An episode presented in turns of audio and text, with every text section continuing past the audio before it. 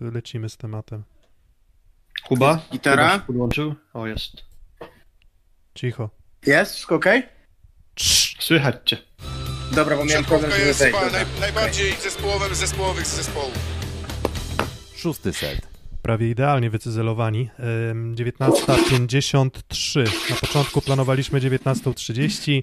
Kuba zaraz wyciszy swój mikrofon, bo jak zwykle coś tam w tle u niego hałasuje, no ale jest Kuba. Jak słyszycie, w Warszawie jestem ja, Piotrek Złoch, w, również w Warszawie, no i w Rzeszowie jest. E, Filip Korfanty, cześć. Mm, No tak, tak jak mówiłem, wycyzelowane całkiem nieźle. 19.53, mecz skończył się dosłownie przed chwilą. PGS Krabełchatów wygrywa 3 do 1 z Fenerbahce Stambuł. No i kończy przygodę z fazą grupową z 13 punktami i bilansem 4 do 2. Jako, że to jest świeżutki temat akurat po zakończeniu e, Ligi Mistrzów, to właśnie o tej Lidze Mistrzów teraz sobie chwileczkę porozmawiamy. Przed nami jeszcze mecz o 20.30. Mamy nadzieję, że nie wejdziemy zbyt mocno na ten mecz. Ten mecz też wydaje się być raczej z jednym faworytem, czyli że Zaksa powinna poradzić sobie z Belgami z Lindemans Alst, ale jak na razie Skrabel Chatów była tym takim elementem, znakiem zapytania, bo co do tego, że, Skra wygra, że Zaksa wygra grupę, nie było zbyt dużych wątpliwości, natomiast no, wątpliwości mogły się pojawić co do tego, czy PGS Skrabel Chatów będzie w stanie zdobyć tyle punktów, żeby liczyła się w walce o awans z miejsca drugiego. E, No i te 13 punktów mm, wydaje się być takim wynikiem, który ten awans może dać. Właśnie Filip, co musi się wydarzyć, żeby Skra awansowała do mm, ćwierćfinału Ligi Mistrzów? Mm, Zakładamy, że Skra awansuje z drugiego miejsca, bo inna opcja już nie jest możliwa. Kędzierzynanie tę grupę wygrają i to dzisiejsze ich spotkanie z Belgami tak naprawdę Onidzi i Nicola Gardini, znaczy nie, Nicola Gardini, Nicola Grbić mógłby właściwie wyjść na boisko i sobie tam poodbijać. Nie miałoby to żadnej straty z perspek- perspektywy awansu ewentualnego. E, Druga sprawa jest właśnie taka, że Skra z 13 punktami, tak ogólnie mówiąc, uważam, że już raczej nie ma opcji, żeby Bełchatowianie nie awansowali do kolejnej fazy, przy czym to oczywiście jakoś tam matematyka e, rolę odegra, no ale zakładamy, że awansuje Skra z drugiego miejsca, będzie jednym z trzech drużyn, które e, z tego drugiego miejsca może awansować. No i sytuacja w pozostałych grupach jest e, myślę, że bardzo korzystna dla Bełchatowian, no bo mm, Skra mając 13 punktów ma aktualnie o 7 więcej od Berlina na drugim miejscu, 7 więcej od Friedrichshafen na drugim miejscu. No i od Przy Werwy, Berlin i od Werwy Warszawa i od Perugii, więc w zasadzie wszystkie drużyny z drugiego miejsca mają w tym momencie punktów 6. Więc wiesz, więc mówiłeś, o, Dokładnie, mówiłeś o dokładnie. dobrej sytuacji, no lepsza sytuacja byłaby wtedy, gdyby na przykład któraś z drużyn z drugiego miejsca miałaby punktów 4 albo 3, wiesz, no to te, to te 6 punktów to nie jest sytuacja idealna, ale i tak te 13 punktów powinno wystarczyć. No i właśnie, mówiłeś o tych miejscach w grupach, wymieniłeś Berlin Recycling Volleys, wymieniłeś Friedrichshafen, uważasz, że to są drużyny, które wylecą mm, z Ligi Mistrzów?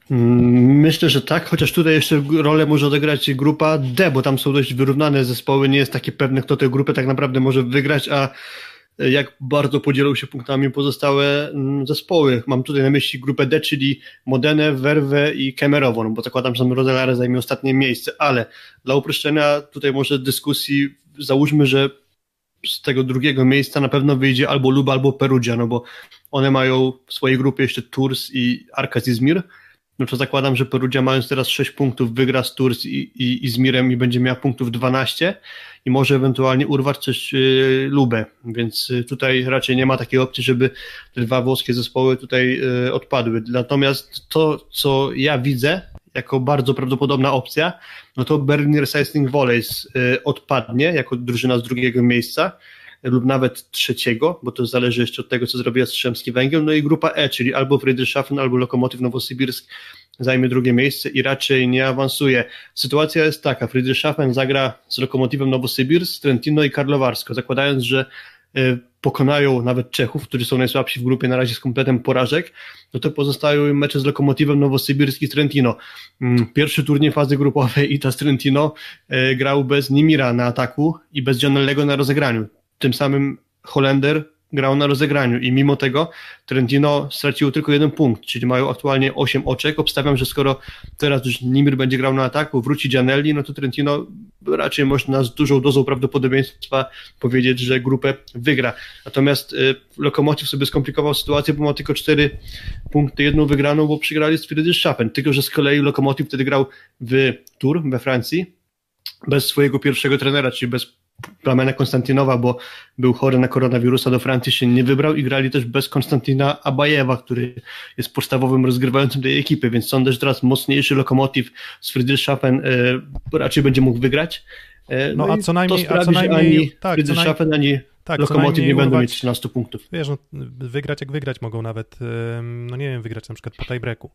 Tak? No dokładnie, I, czyli więc... finalnie ani Friedrichshafen, ani Lokomotiv moim zdaniem nie będą mieli 13 punktów. Więc sprawa jest prosta. No, w pozostałych czterech grupach musimy znaleźć dwie drużyny z drugiego miejsca, które zdobędą no, mniej niż 13 punktów, y, no albo będą miały bilans spotkań gorszy też od Skry, no bo tutaj bilans y, spotkań jest tym pierwszym, prawda? Czyli jeżeli trafiłaby się drużyna z pięcioma zwycięstwami i jedną porażką, no to ona też skrę w tej mini tabeli e, z drugiego tak, miejsca. przeskakuje niezależnie od liczby punktów. No to powiedziałem o grupie E, no to teraz jeszcze grupa C, czyli ta pechowa dla Jastrzębskiego Węgla. Tam jest Zenit Kazan, Berlin, e, mm, właśnie Jastrzębski Węgiel i Lubliana. No to zakładając, że Jastrzębski Węgiel e, ogra Berlin Recycling Volley, no to Niemcy też nie sądzę, żeby sobie poradzili z Kazaniem, więc tutaj wygląda na to, że Berlin mając aktualnie 6 punktów, pewnie wygra z Lublianą, będzie miał 9. Więc to jest dalej 4 brakuje do skry i za rywali będzie mieć Zenit Kazań i Jastrzębski Węgiel. Nie sądzę, żeby te cztery oczka byli w stanie zdobyć z dwoma takimi przeciwnikami. Mm, ja też tak uważam. I tyle, i to wystarczy. Tak. Albo Berlin, Friedrichshafen nie zdobywają 13 punktów i Skara gra dalej. Tak, no a mamy jeszcze grupę D. W grupie C, tak jak wspomniałeś, Jastrzębski Węgiel i no i to też w sumie dobrze się złożyło dla PGS Krybełchatów, że Jastrzębski Węgiel do do Kazania, e, do Berlina, przepraszam, bo w Berlinie chyba będzie, w Berlinie czy w Kazaniu będzie ten turniej drugi? E, w Kazaniu. W Kazaniu, no właśnie, czyli Jastrzębski Węgiel do Kazania się wybiera, tam jeszcze wchodziły w grę jakieś problemy regulaminowe, że gdyby na przykład oni się wycofali zupełnie, to byłoby ryzyko, że na przykład na, przez chyba 3 lata wypadaliby z pucharów. Plus, plus kary finansowe, Jastrzębski Węgiel tego nie chce, więc pomimo tego, że nie mają praktycznie żadnych szans na awans, jakieś tam matematyczne, minimalne może, ale bardzo niewielkie, no to mimo wszystko wydaje mi się, że jako takie przytarcie Jastrzębski Węgiel z, z Berlinem, próba budowy morale, to, to są takie rzeczy, które właśnie Gardini, o którym potem porozmawiamy w odcinku, e, to, to są cele, które on będzie chciał osiągnąć, więc to dobrze, że Jastrzębski Węgiel jedzie, no bo do, do okazania, no bo z tym Berlinem faktycznie oni myślę, że faworytami są. Mm, no i tyle, no i to powinno dać skrze awans. W ostatnich kilku latach, jak sprawdziłem, jeszcze nie było takiej sytuacji, której 13 punktów i bilans 4 do 2 nie dałby awansu z tego drugiego miejsca. No, a jeszcze nie do końca prawdą jest to, co powiedziałeś o Kędzierzynie, że mógłby zagrać Nikola Gbicz, dlatego że Kędzierzyn walczy jeszcze o rozstawienie w ćwierćfinale. Bo istnieje tutaj jakieś tam niewielkie ryzyko, znowu wracamy do tego, że gdyby oni dzisiaj przegrali w meczu z Belgami z Alst, no to mogliby stracić rozstawienie w ćwierćfinale, mogliby być najsłabszą drużyną, która wygrała grupę, ale to się raczej nie wydarzy, więc więc teoretycznie matematyczne rozważania lubimy analizować. O Pucharze Polski też porozmawiamy, co jeszcze się musi wydarzyć i um, trochę w tym stylu, nie wiem czy kojarzycie, mamy matematyczne szanse, jest chyba taki fanpage na, e, na, na, na, na Twitterze i on zazwyczaj się był w kontekście reprezentacji Polski w piłkę nożną, no tutaj matematyczne szanse na to, że Kędzierzyn wypadnie z, e, z, z pierwszego miejsca i z rozstawienia w ćwierćfinale, no ale dobra, mm, kwestie, sport, kwestie matematyczne tabeli są za nami. Zobaczymy, co się wydarzy. Te wszystkie spotkania będą się rozgrywać za dwa tygodnie, jeśli dobrze pamiętam. Um, bo teraz w kolejnym tygodniu. 9, 10, 11 lutego. Tak, dokładnie. Więc w tym tygodniu następnym Liga Mistrzów Pań, potem wracamy znowu do Ligi Mistrzów i wtedy będziemy już wiedzieć wszystko. No i wtedy też pewnie będziemy mogli rozmawiać trochę o szansach polskich drużyn w starciu z rywalami i będziemy wiedzieć, jaki, jacy ci rywale mogą być. No dobra, no ale teraz tak, wprowadzimy Kubę do odcinka. Mm, Kuba jak zwykle dołączył 30 sekund po starcie. Mm, no to Kuba, mm, oglądałeś mecz Kędzierzyna z PGS Crow? Oglądałem. No i jak wrażenia? Podobał Ci się ten no, mecz? Bo, bo moja, moja teza z, z tytułu jest taka, że to chyba był najlepszy mecz sezonu w wykonaniu powiedzmy dwóch polskich drużyn. O tak. Absolutnie. Myślę, że ta teza też była przez wiele osób przedstawiana w mediach społecznościowych. No i nie ma co tutaj z tym dyskutować. E, czy to był poziom takiego, jaki by... Myślę, że widziałem już lepsze mecze ligowe. Myślę, że pewnie niektóre mecze Perudzi z Lubę były lepsze, ale jeżeli chodzi o polskie granie, no to od dawna tak dobrego meczu nie widziałem. Nie wiem, czy w poprzednim sezonie, który był przerwany przez COVID, też tak dobro widziałem. Mm, problem jest taki, że TMS kosztował skrę niesamowicie dużo sił i jest, wydaje mi się, ogromna różnica w przygotowaniu fizycznym pomiędzy Skrą a Zaksą. I teraz pytanie, na ile to wynika z tego, że są tutaj rekonwalescenci w skrze, czyli Sander, Katic, Filipiak, a na ile to wynika z tego, że po prostu w Kędzierzynie jest po prostu lepszy trener przygotowania fizycznego. Tutaj chyba ogromne ukłony dla, dla Pawła Branta, ale mm, zastanawiam się to, na, na, ile, na ile ta różnica wynika tylko i wyłącznie ze zgrania i z tego, że więcej zdrowia jest w Kędzierzynie i nie było za bardzo kontuzji, a na ile z tego, że po prostu zawodnicy Kędzierzyna są na dzisiaj lepsi siatkarsko też od Skry. To jest pytanie, którym jestem od, od dwóch dni i, i nie wiem, nie znam odpowiedzi, natomiast problem właśnie, jest, jakby to pokazywać tę, tę sinusoidę, mm, skra super, skra słabo i na ile to wynika z przygotowania fizycznego, na ile z bieżącej formy drużyny. Mm, tego nie wiem, tutaj jeszcze swoje trzy grosze bym dorzucił do tej tezy o fizyczności, a że no nie patrzę, nie zaglądam w metryki, ale Śliwka, Semeniuk, Kochanowski, na przykład i Kaczmarek to są młodzi gracze, tak? No nie masz, nie masz Grzegorza Łomacza, um, nie masz powiedzmy doświadczonego Karola Kłosa, um, nie masz dość, też dość, może trochę bardziej doświadczonego Batipura i, i, i, Sandera. Nie mówię, że to są zawodnicy starzy, bo ja nie chcę po prostu nie chcę tego mówić, tylko że być tak. może trochę więcej energii i świeżości jest właśnie z uwagi na, na metrykę. No i jeszcze szybko Davida Smitha zastąpił Krzysztof Rejno. To też na korzyść wiekową, tak można to określić. Dokładnie, chociaż akurat Krzysztof Rejno to taki on niepozornie, ale już chyba 28, 27 e, czy 28. No tak, ale to jeszcze więc... nie jest ta metryka, co tam kilku graczy po 30 z gry. Tak, dlaczego Kuba nie ma normalnego mikrofonu? No nie wiem, dlaczego Kuba nie ma normalnego mikrofonu. to pytanie z czatu, zadawajcie pytania na czacie, staramy się angażować, odpowiadać. E, no właśnie, to Kuba, dlaczego nie masz? nie, Nowy sprzęt, zmiana sprzętu, stąd też takie późne logowanie, ale tak, widzę komentarz i wezmę go sobie do serca. Oczywiście. Czy zrobimy transmisję meczu Zaksy? Nie zrobimy, nie kupiliśmy, prawda, transmisji Ligi Mistrzów. Dokładnie, nie, nie, tak, dokładnie. Możemy trochę najechać naszym nagraniem na, na, na spotkanie Zaksy, ale raczej raczej nie będziemy tam się specjalnie e, spinać. No mówię, no nie, nie spodziewamy się tutaj specjalnego zagrożenia. No ale dobra, wracając do poziomu sportowego, mówimy, że to był jeden z naj, jedno z najlepszych spotkań. Hmm, czysto sportowo, hmm, PGS Krabełchatów chyba jeszcze nie było takiej drużyny w tym sezonie ligowym, która swoją zagrywką aż tak mocno utrudniłaby grę Zaksie. Um, no i tutaj można to, to interpretować na dwa sposoby. No albo Zaksa po prostu doskon znaczy doskonale, no co najmniej dobrze poradziła sobie z grą z piłki, w, z, z przejęcia negatywnego na piłce wysokiej. I trochę nie boli takie próba określania czy deprecjonowania Zaksy, że no oni to nie potrafią tego robić, bo moim zdaniem potrafią robić to bardzo dobrze. I to nie jest tylko tak, że to Newty rozgrywa, bo jak Śliwka dostaje na podwójnym, potrójnym bloku, też potrafi skończyć. Um, no i teraz tak, um, PGS Krabełchatów, zagrywka i teraz dwa konteksty. Jeden, najlepszy mecz skry, który pokazuje, że PGS Krabełchatów może walczyć z Zaksą jak równy z równym. A drugi kontekst jest taki, że Zaksa moim zdaniem w tym meczu pokazała, że jakieś tam rezerwy, czy w przyjęciu, czy na zagrywce jeszcze cały czas ma, więc mm, czy taki mecz jest sygnałem, że na przykład Skra byłaby w stanie na dłuższym dystansie walczyć z Zaksą? I to jest pytanie, Filip, na przykład do ciebie.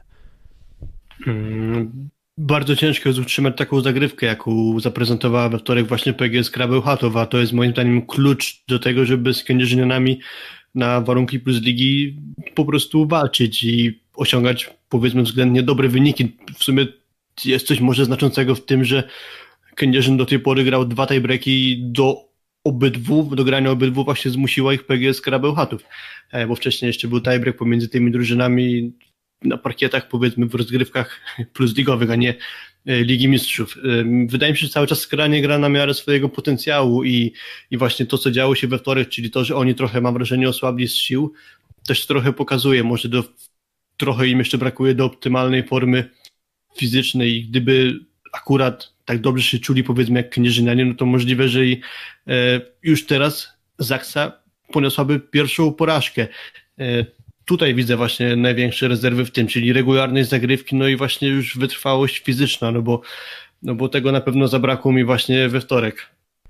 Mm, Kuba, co, co, jak, jak uważasz właśnie, czy, czy, czy to jest dobra moneta, czy zła moneta? No bo tak, jakby ja jest, mimo wszystko jestem zdania, że ja wolę falować i wolę mieć takie mecze, w których moja drużyna, czy drużyna, której kibicuję, czy którą obserwuję, wchodzi na poziom właśnie ten możliwie najwyższy, no bo to pokazuje, że może na tym poziomie się w ogóle znaleźć. Jeżeli grasz ciągle w jakieś tam swoje średnie i wygląda to powiedzmy dobrze, ale nie świetnie, no to, mm, no to wtedy nie ma jakby nadziei zbyt dużych na to, że jesteś w stanie właśnie z taką Zaksą, e, Zaksą rywalizować. No to, to, to, to jaka jest prawda skry i też jaka jest prawda skry, patrząc na te dwa kolejne mecze w Lidze Mistrzów, e, wczorajszy i dzisiejszy, gdzie wydawało się jednak, że no, trochę większej łatwości spodziewałem się, jeśli chodzi o e, zwycięstwo skry właśnie z, z Belgami i z Turkami. Wiesz co, ale chyba dlatego też e, cały czas Mieszko jest na stanowisku, tak, że widać zalążki dobrej gry że ten potencjał tej drużyny tak zbudowany jest najwyższy w Polsce poza Zaksą. E, może się chwilę odniosę tylko do tego, co napisał Łukasz. Ja bym się zgodził z tą tezą, że chyba dzisiaj jest akces na poziomie Perugii, no bo poza galaktycznym Leonem, no to ta Perugia nazwiskowo i chyba jeżeli chodzi o formę zawodników, to na większości pozycji jest słabsza, tak? I pewnie jedyną równowagę stanowi Leon, który tą drużynę ciągnie niczym dzisiaj Bartek Chwalek werwę, więc tu się zgodzę. Natomiast wracając do skry, no takie oczywiście, jak jesteś sympatykiem zespołu i gdzieś jak ja patrzę na przykład na, na trefy, patrzyłem w poprzednich latach i widziałem widzę mistrzów, na przykład za ostatniego sezonu Andrei, no to mówię, nie no, to drużyna może grać na równi z Kazaniem, no to spróbujcie tak zagrać też plus lidze, ale gdzieś wiadomo, jakiś sportem jest siatkówka, trochę innym od piłki nożnej. Tutaj ta powtarzalność jest, jest kluczowa i mówmy się, w dzisiejszej formie to, to co, gramy w playoffy, Zaksa z kraj, co z kraj może wygrać jeden mecz z Zaksą na pewno, ale nikt rozsądny nie powie, że są w stanie wygrać z nimi trzy spotkania, tak? I przed nimi ogromna praca, żeby do tego poziomu powtarzalności dojść, no bo to, co się wydarzyło dzień później z Belgami, no nie chcę mówić, a chyba trochę żart, no ten pierwszy set, i, i, konieczność posiłkowania się wyraźnie zmęczonymi zawodnikami w poprzednim dniu e, każe się pytać, jak to się odbije fizycznie na zawodnikach. Jak znosi Sander? Zniesie trzy mecze i 12 e, setów w trzy dni. No mi się wydaje, no że on nie był jeszcze gotowy na taki wysiłek. No, szału, Chociaż dzisiejsza jego dyspozycja było. pokazuje, że chyba jest, ale, ale, ale nie wiem, czy to się nie odbije bardzo mocno. Wiesz co, ale właśnie no, szału nie było akurat i no i moim zdaniem Sander nie jest na to gotowy. No myślę, że on nie bez powodu w tym wyjściowym składzie na mecz z Belgami zakładany nie był. No nie bez powodu wyszedł Katic i wyszedł Badipur. No i teraz też kolejne pytanie, tak? No Zaksa, z, znaczy PGS Kras z Zaksą zaprezentowała się e, bardzo dobrze w tym swoim galowym zestawieniu. Mm, no to pojawiają się rezerwy. No i, no i właśnie, no i ani Filipiak, chciałbym powiedzieć, że no bardzo ma toporny ten swój powrót po kontuzjach. Jak na razie, jak gra, to nie gra zbyt dobrze. Um, znaczy, wchodzi no właśnie, bo, bo to chodzi chyba moim zdaniem o fizykę i w jego przypadku konkretnie mam wrażenie, że fizycznie jest po prostu bez formy, tak to wygląda w moich oczach. Dokładnie, no Sander, e, z, też a propos tej fizyki Kuba, no to e, nie wyciąga, znaczy ja lubię wyciągać statystyki konkretne, ale kurczę blade, no 5% efektywności z drużyną, która no dzień wcześniej zaprezentowała się kuriozalnie źle z Turkami, no nie wiem, no coś, coś z tą tezą o fizyce czy fizyczności w PGS Krzew, o przygotowaniu fizycznym moim zdaniem na pewno jest. Um, na pewno jest. No i teraz wiecie, no terminarz y, PGS Krybełchatów też jest mocno upakowany. Ja gdzieś z kuluarowych dyskusji słyszałem gdzieś, że na etapie covidowym przygotowaniu skry um, trener Gogol bardzo mocno narzekał na to, że oni nie mogą normalnie trenować. Poprzez normalny trening mówimy na przykład danie w kość zawodnikom, to były raczej treningi lekkie, takie, które mogły ich utrzymać w, w formie sportowej. No a teraz tak, jak spojrzymy sobie na terminarz skry, jeżeli awansują do, znaczy awansują, no już awansowali do ćwierćfinału Pucharu Polski, jeżeli awansują jeszcze dalej do półfinału, jeżeli awansują jeszcze do półfinału, no to w zasadzie w lutym Skra rozegra, ja wiem, 7 spotkań, 8 spotkań, no i, awans, i prawdopodobnie awansują też do Ligi Mistrzów, tak? No to... Tylko jeszcze do się Sandera, o tej tezie, no to zobacz, dzisiaj akurat zagrał bardzo dobrze, tak? 23 punkty. No i pytanie, czy, czy, czy co to wczoraj on odpoczęła na tym parkiecie, o co chodzi, to jest coś, co mnie zastanawia. Jeden dzień słabo, co wczoraj odpoczął, dzisiaj dobrze, czy, czy, czy, czy, czy to przypadek? Znaczy, wiesz, ja lubię, ja lubię też takie turnieje, bo one trochę pokazują większą próbkę. Na, ludzie bardzo lubią na podstawie jednego meczu mówić, nie no, do, do, właśnie ten gogol do wywalenia, albo Skra gra o złoto, a na tym, na, na całym dystansie, no Sander pokazał się dobrze, no ale też to pokazuje, że wiecie, to jeszcze przychodząc do Zaksy, mm, bo właśnie nie chcę trochę przejmować dyskusji, ale czy nie jest też tak, że siłą Zaksy jest to, że w zasadzie w każdym momencie jest lider, który może się pojawić? No bo tak, Semeniuk gra gorzej, będzie grał Śliwka w ataku lepiej. Semeniuk będzie grał trochę gorzej w przyjęciu, to zazwyczaj Śliwka gdzieś się poprawia. W meczu z, ze Scroll, Kaczmarek, który raczej nie był mocno wykorzystywany przez Toniutiego w ataku w tym sezonie, on wchodzi w buty lidera. W przypadku Skry nie ma Sandera i robi się problem. Duży problem moim zdaniem, bo no po prostu, no albo Sander gra i gra Skra, albo Sandera nie ma i zaczynają się jakieś tam zgrzyty problemy. Mhm. Na pewno takim światełkiem tunelu też dla Bełchatowian jest to, że mam wrażenie, że ostatnio trochę lepiej zaczął grać Duszan Petkowicz i, i dzisiaj i, i, w tym meczu właśnie z Zaksą. W ogóle z Zaksą chyba zagrał w ogóle najlepszy chyba mecz w barwach w ogóle z z tych dwóch sezonów ostatnich albo, albo gdzieś tam jeden z najlepszych, to to na pewno. Mm, wiesz to dobrze, lep, dobrze też wygląda współpraca Łomacza z Petkowiczem, lepiej. Mm, dobrze, tak, a lepiej, też coś takiego pisałeś się, bo ja tego dokładnie nie, akurat nie zaobserwowałem, ale ty chyba pisałeś, że chyba lekko zmienili wystawę? tak, tak, tak pisał. Tak, no to jest kwestia, ja wiem, dokładności, może bardziej też tego, jak szeroko piłkę otrzymuje Petkowicz, tak? Właśnie, bo jakby ja bym miał powiedzieć, no to mam wrażenie, że lekko szerzej po prostu dostaje te piłki, jakby bliżej antenki. No tak, ostatnio. No więc, no więc wiecie, no w tym naszym odcinku poprzednim też się zastanawialiśmy i wskazywaliśmy na jakieś tam problemy z krym, raczej dużo mniejszych niż jeden duży problem. No i Skra wydaje się, że te problemy rozwiązują, no ale będą kolejne mecze trudne w przypadku PGS Krybełchatów i spoglądam w terminarz, no to teraz sobie patrzę, no co, no jeszcze będą, będzie wyjazd na Suwałkach, e, jest mecz z Werwą e, u siebie, jest mecz... Jest znowu mecz z Suwałkami chyba? Tak, jest, jest, jest znowu mecz z Suwałkami, więc no cóż, no jeżeli przykładowo straci punkty z Suwałkami, nie wiem, wypadnie z rozstawienia z z Pucharu Polski, no to, no to co, no to znowu będziemy rozchwiani i znowu ktoś tam będzie podnosił tezy, że jednak ten gogol musi zostać wyrzucony, no bo, no bo nie wiem, no fakt, przygotowanie fizyczne, no za to też odpowiada trener e, główny, on może nie wykonuje tej pracy sam, ma zazwyczaj do tego specjalistów, może miał trochę pecha, ale, ale, ale no cóż, no on też za to odpowiada i no i nie wiem, no i jak, jak sądzicie, czy to jest wtedy sytuacja, która, no nie wiem, każe się zastanawiać nad zwolnieniem Mieszka Gogola? Nie wiem, ja mam wrażenie, że też trochę, mm, jakby powiedzieć, głowa miała znaczenie w tym, że Skra wyglądała tak niepewnie dzisiaj i w meczu wczorajszym, bo gdyby te dwa mecze w ogóle wyłączyć z rozważań, no to już obraz tego, co działo się w meczu z Zaksą był bardzo pozytywny i gdzieś tam był takim zalążkiem dobrej gry Bełchatowian, ale mocno niepokojące właśnie jest to, że mija doba właściwie, potem kolejna doba i Skra gra dwa mecze, gdzie rywale są po prostu sportowo gorsi, a Bełchatowianie mają trochę niepewności, czy uda im się spełnić swój cel, czyli zdobyć sześć punktów w tych dwóch meczach, no bo to było w tym wszystkim najważniejsze.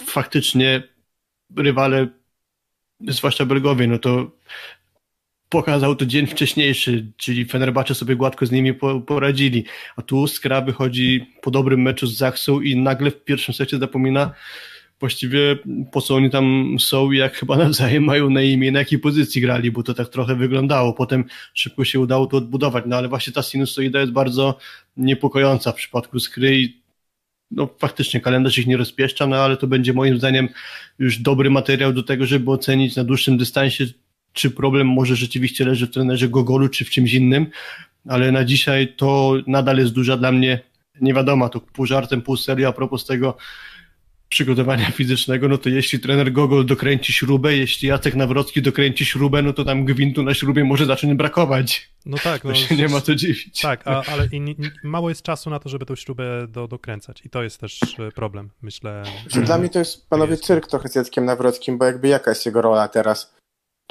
Człowiek jest, okej, okay, no, w tym środowisku wiele lat był chatowskim, no ale to jest trener w tej chwili reprezentacji kobiet i to jest nadtrener to zawsze mi się kojarzy z piłki nożnej takie zachowania z czymś, co się kończyło źle. Nawet nie tylko z piłki nożnej, to jest siatkówki, tak? Ubiegły sezon i, i duet Werbow i nadtrener Lekno nie działało. Mm, Ale z drugiej strony też masz przykład Michała Gogola i Stoczni Szczecin, gdzie, gdzie przypuszczam, że Radostin Stojczyk mógł tam się lekko w kompetencje Takie... Mieszkowi yy, no, czuję, jakby to czuję powiedzieć, lekkie... zaglądać mu w kompetencje, czy tam się po prostu wtrącać, jakby brzydko czuję mówiąc. I funkcjonowało to dobrze. Czuję lekkie, no ale ile to było spotkań?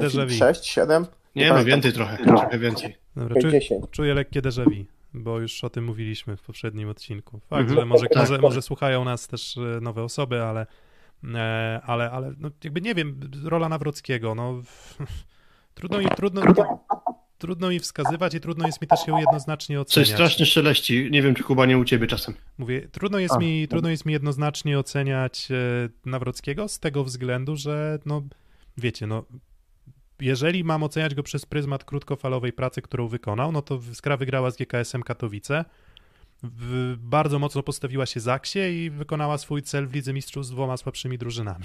No to, tak, tylko no wiesz, wiesz, no patrzymy to... na to bardzo z zewnątrz i pytanie, czy bez Jacka Nawrockiego nie byłoby takiego samego efektu.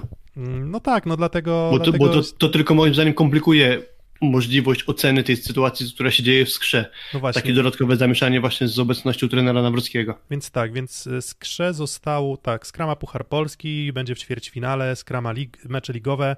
Jeżeli ja zobaczę, że na przykład, nie wiem, w lidze skra ogra mm, Suwałki dwa razy, ogra AZS Olsztyn, e, ogra Radom, w meczach z Resowią, z Werwą na przykład zdobędzie 4 punkty na 6, to ja wtedy będę w stanie powiedzieć, ok, jest taki sygnał, że to jest drużyna już stabilniejsza. Ja cały czas mam wrażenie, że obserwując Skrę, że to jest drużyna trochę rozchwiana i trochę miękka, trochę, że na takim poziomie adrenaliny i, i ambicji w walce o najwyższe cele, jak właśnie w przypadku meczu z Zaksą, potrafiła sobie poradzić. Nie wiem do końca, czy w tej takiej rąbance ligowej sobie poradzi.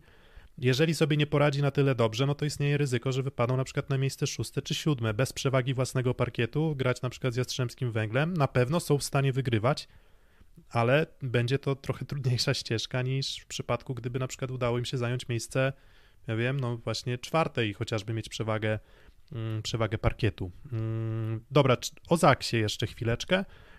No tutaj jak mówiłem gdzieś tam na początku, ten mecz ze Skrow jakby dla mnie najważniejszy i przyjęcie Zaksy. Mam takie małe wrażenie, że to może być niezłe przetarcie dla Zaksy przed potencjalnymi starciami z drużynami włoskimi, na przykład w, w Lidze Mistrzów, tak? No bo w, może być tak, że przy takim bardzo agresywnym podejściu na zagrywce Zaksa właśnie będzie musiała grać tak, jak radziła sobie ze Skrow, no i ze Skrow sobie poradziła, tak? No ale Perugia i na przykład Lube to są drużyny lepsze od Skry. Perugia i Trentino jeszcze do tego bym dodał na pewno. Tak, tak. Gdzie tam, gdzie tam właściwie chyba nikt nie serwuje flotem, zdaje się, tak na szybko sobie przypominając. No świetna forma też I do tego atakuje Nimir, a nie Pet, Petkowicz chociażby. No, czy, no tak, no dokładnie, więc e, no i też lepiej, lepiej ułożone też, tak, po prostu, tak jakby na, jeżeli chodzi o organizację gry, chyba jednak szczebelek wyżej nad Scroll. Um, nie chciałbym się tutaj za bardzo rozwodzić nad tym, czy Zaksa jest teraz na poziomie drużyn włoskich, bo myślę, że na to przyjdzie też pora.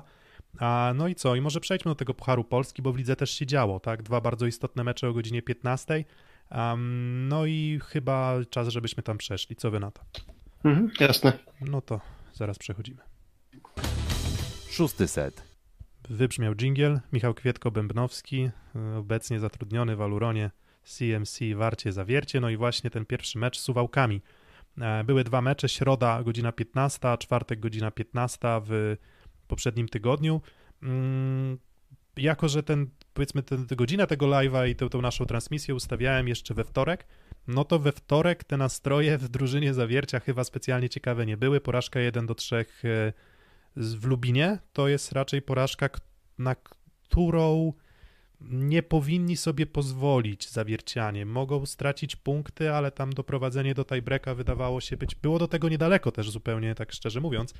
No ale jednak mówimy, porażka 1 do 3 i ta gra nie wyglądała zbyt optymistycznie. No i co się stało, że w środę nagle taka, taka odmiana i, i, i skuteczna gra i takie przebłyski tego, co zawiercie prezentowało z początku sezonu. Na pewno stawka tego meczu była zdecydowanie większa, bo tu już była właściwie bezpośrednia gra o awans do szóstki po pierwszej rundzie fazy zasadniczej, czyli de facto do ćwierćfinału Pucharu Polski. Mecz z Lubinem był mniejszy, gatunko, mniejszego mm, e, ciężaru tak. gatunkowego i to jest tak bardzo ogólnie powiedziane. W ogóle zawiercie mam wrażenie, że e, już od jakiegoś czasu przestało jakkolwiek nawiązywać do tej rewelacyjnej dyspozycji z początku sezonu. Potem przyszła ta przerwa na COVID i zawiercianie od tamtej pory chyba jeszcze nie potrafili odnaleźć tego, co prezentowali wcześniej. To jest moim zdaniem główna diagnoza tego, że już nie są taką maszyną, żeby wygrywać gładko, jak robi to chociażby Zaksa z drużynami typu Kuprum Lubin, które się bardzo potrafi postawić i, i prezentuje po prostu niezłą siatkówkę. I, i, I to jest po prostu taki obraz tej drużyny, że wygrają z Suwałkami, chociaż tam nawet mogło być 3 do 0, chociażby, a zdarzy im się też grać niezły mecz, ale mimo wszystko uznać wyższość Lubinan.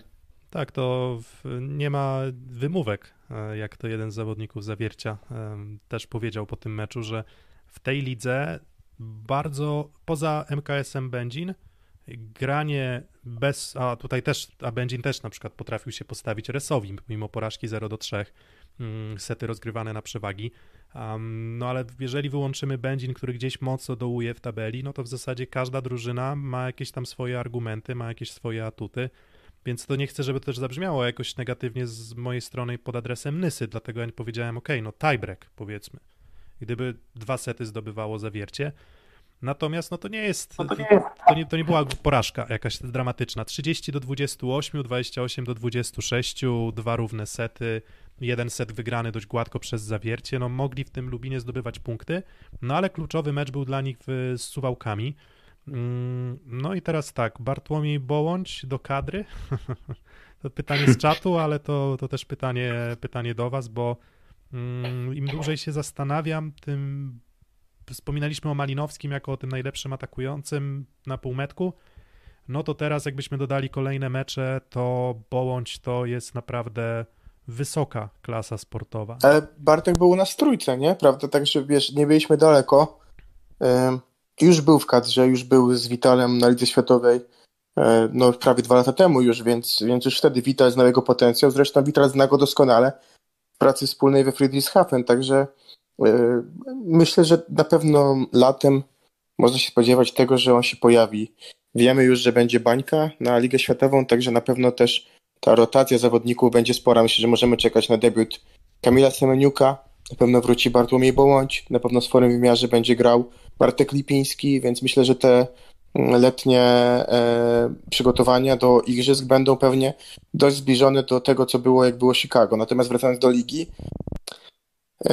Brakuje drugiego przyjmującego w Suwałkach. To jest i trochę bez tego drugiego przyjmującego ciężko się gra. Widzieliśmy też dzisiaj to po Resowi, że jadąc na lewe skrzydło i na um, jednym zawodnikiem, no i oczywiście mocnym prawym, w naszej lidze jest bardzo ciężko kogokolwiek pokonać. No bo zobaczmy e, Ślepsk, tak? E, w meczu, kiedy, kiedy do Walińskiego dochodził super grający Rousseau, tak jak na przykład z Warszawą i był tam, jak dobrze pamiętam, Waliński grał, tak, no to to wyglądało lepiej niż w sytuacji, w której Kevin Klinkenberg tutaj się bardzo męczył, przed za niego Ronka też nie za dużo dał i tak naprawdę mieliśmy samego e, Russo z Bołądziem, a, a po drugiej stronie jednak ta gra była równie rozłożona, poza świetnym Garetem e, Mugatutią, który, który drugi raz znowu z Suwałkami jest MVP, no i no to dobrze wyglądał Malinowski, i, i swoje w miarę też robił Piotr Korczyk, tak? Więc, więc myślę, że w naszej lidze po prostu grając na dwa skrzydła z trzech, to jest praktycznie niemożliwe, żeby wygrać. A z drugiej strony też, a propos mówiłeś meczu Malinowskiego dobrego, no faktycznie zagrał dobry mecz, chociaż to i tak na dłuższym tym dystansie ostatnich paru meczów, no to nie nawiązywał do tego, co prezentował na początku sezonu i podobnie z Piotrem Orczykiem, który też grał na pozytywnie to ujmując na chorych liczbach na początku sezonu, Teraz już jego trochę efektywność gry spadła i trochę na takiego lidera, można powiedzieć, wyrasta Gareth Magututia. To dla mnie trochę nie, niespodziewanie, ale na pewno trzeba właśnie Amerykanina za ostatnie spotkania wyróżnić i moim zdaniem to była taka jakby trzecia już, trzeci filar powiedzmy zawiercia, czyli jakby grał nadal tak jak grał Orczyk plus Malinowski, dokładając Magu, Magututię, no to zawiercie mogłoby pewnie mierzyć znacznie e, wyżej. Wygląda to tak po prostu, że Zawiercie już gra trochę słabiej albo może zeszło do takiej swojej średniej formy, no bo trudno tak grać, jak grali na początku na dłuższym dystansie. Mm, no i przyszło właśnie do tego, że musieli się bić mocno ze Ślepskim Suwałki, gdzie też oni nie za bardzo wyglądali, no bo oprócz Bołądzia, no to Rousseau zagrał, ok, dobry mecz, ale nie może nie jakiś bardzo rewelacyjny, drugi do pary właśnie z nim przyjmujący, tak jak ty Kuba mówiłeś, no grał słabo, a do tego jeszcze dodałbym to, że zabrakło Andrasa tak samo i Suwałki grało słabo, grały słabo środkiem. To jest trochę wina po części raz, że może skuteczności środkowych, a dwa, że Tuanigi, który moim zdaniem zagrał dość kiepskie zawody. No dokładnie, to jest jeden element układanki, a mm, jakby Tuanigi nie chcę krytykować, no bo to jest trochę na zasadzie, jakbym miał, nie wiem, krytykować, dajmy na to Fabiana Drzyzgę za to, jak grał ze Stanami, albo za to, jak grał z Brazylią w, w półfinale, półfinale i finale Mistrzostw Świata. No, jeżeli ci kończy, to grasz, tak? No to jak Bołądź mu kończył, no to w zasadzie grał do niego wszystko, tak? I tam chyba w tym pierwszym secie granym na przewagi 13 z 16 skończonych ataków y, Bołądzia. Mm, tyle tylko, że jakby do tych problemów, o których wy wspominacie, Suwałk, no to jeszcze bym dorzucił to, że słabi środkowi, chyba. Jakby nie chcę tutaj też jakoś krytykować i hejtować, ale wiecie, gdybyśmy mówili o, gdybyśmy mieli ocenić zestawienie Sapiński i Warda i odcięli dobrą, agresywną zagrywkę Sapińskiego, no to z jakiegoś powodu Tuaniga rozgrywa 120, czy tam powiedzmy, nie wiem, no może nie wszystkie piłki on oczywiście wystawiał, no ale załóżmy, że 120 ataków wykonują Suwałki, no i z tego 10 ataków środkowych to jest malutko, to jest malutko i to jest malutko na tle w zasadzie całości ligi i tak w zasadzie to wygląda od początku sezonu i Suwałki są dla mnie świetnie zorganizowaną drużyną, gdybym miał powiedzieć na ile wyciskają swój potencjał, to bym powiedział pewnie ze 105%, ale A wiesz co się ale brakuje, nie zgodzę, Piotrek. Ale brakuje, po prostu, brakuje wiesz, co jakości. się nie zgodzę? Tuaniga zagrał do Wardy w Warszawie 12 razy w pięciu setach. Wczoraj 3 razy w czterech.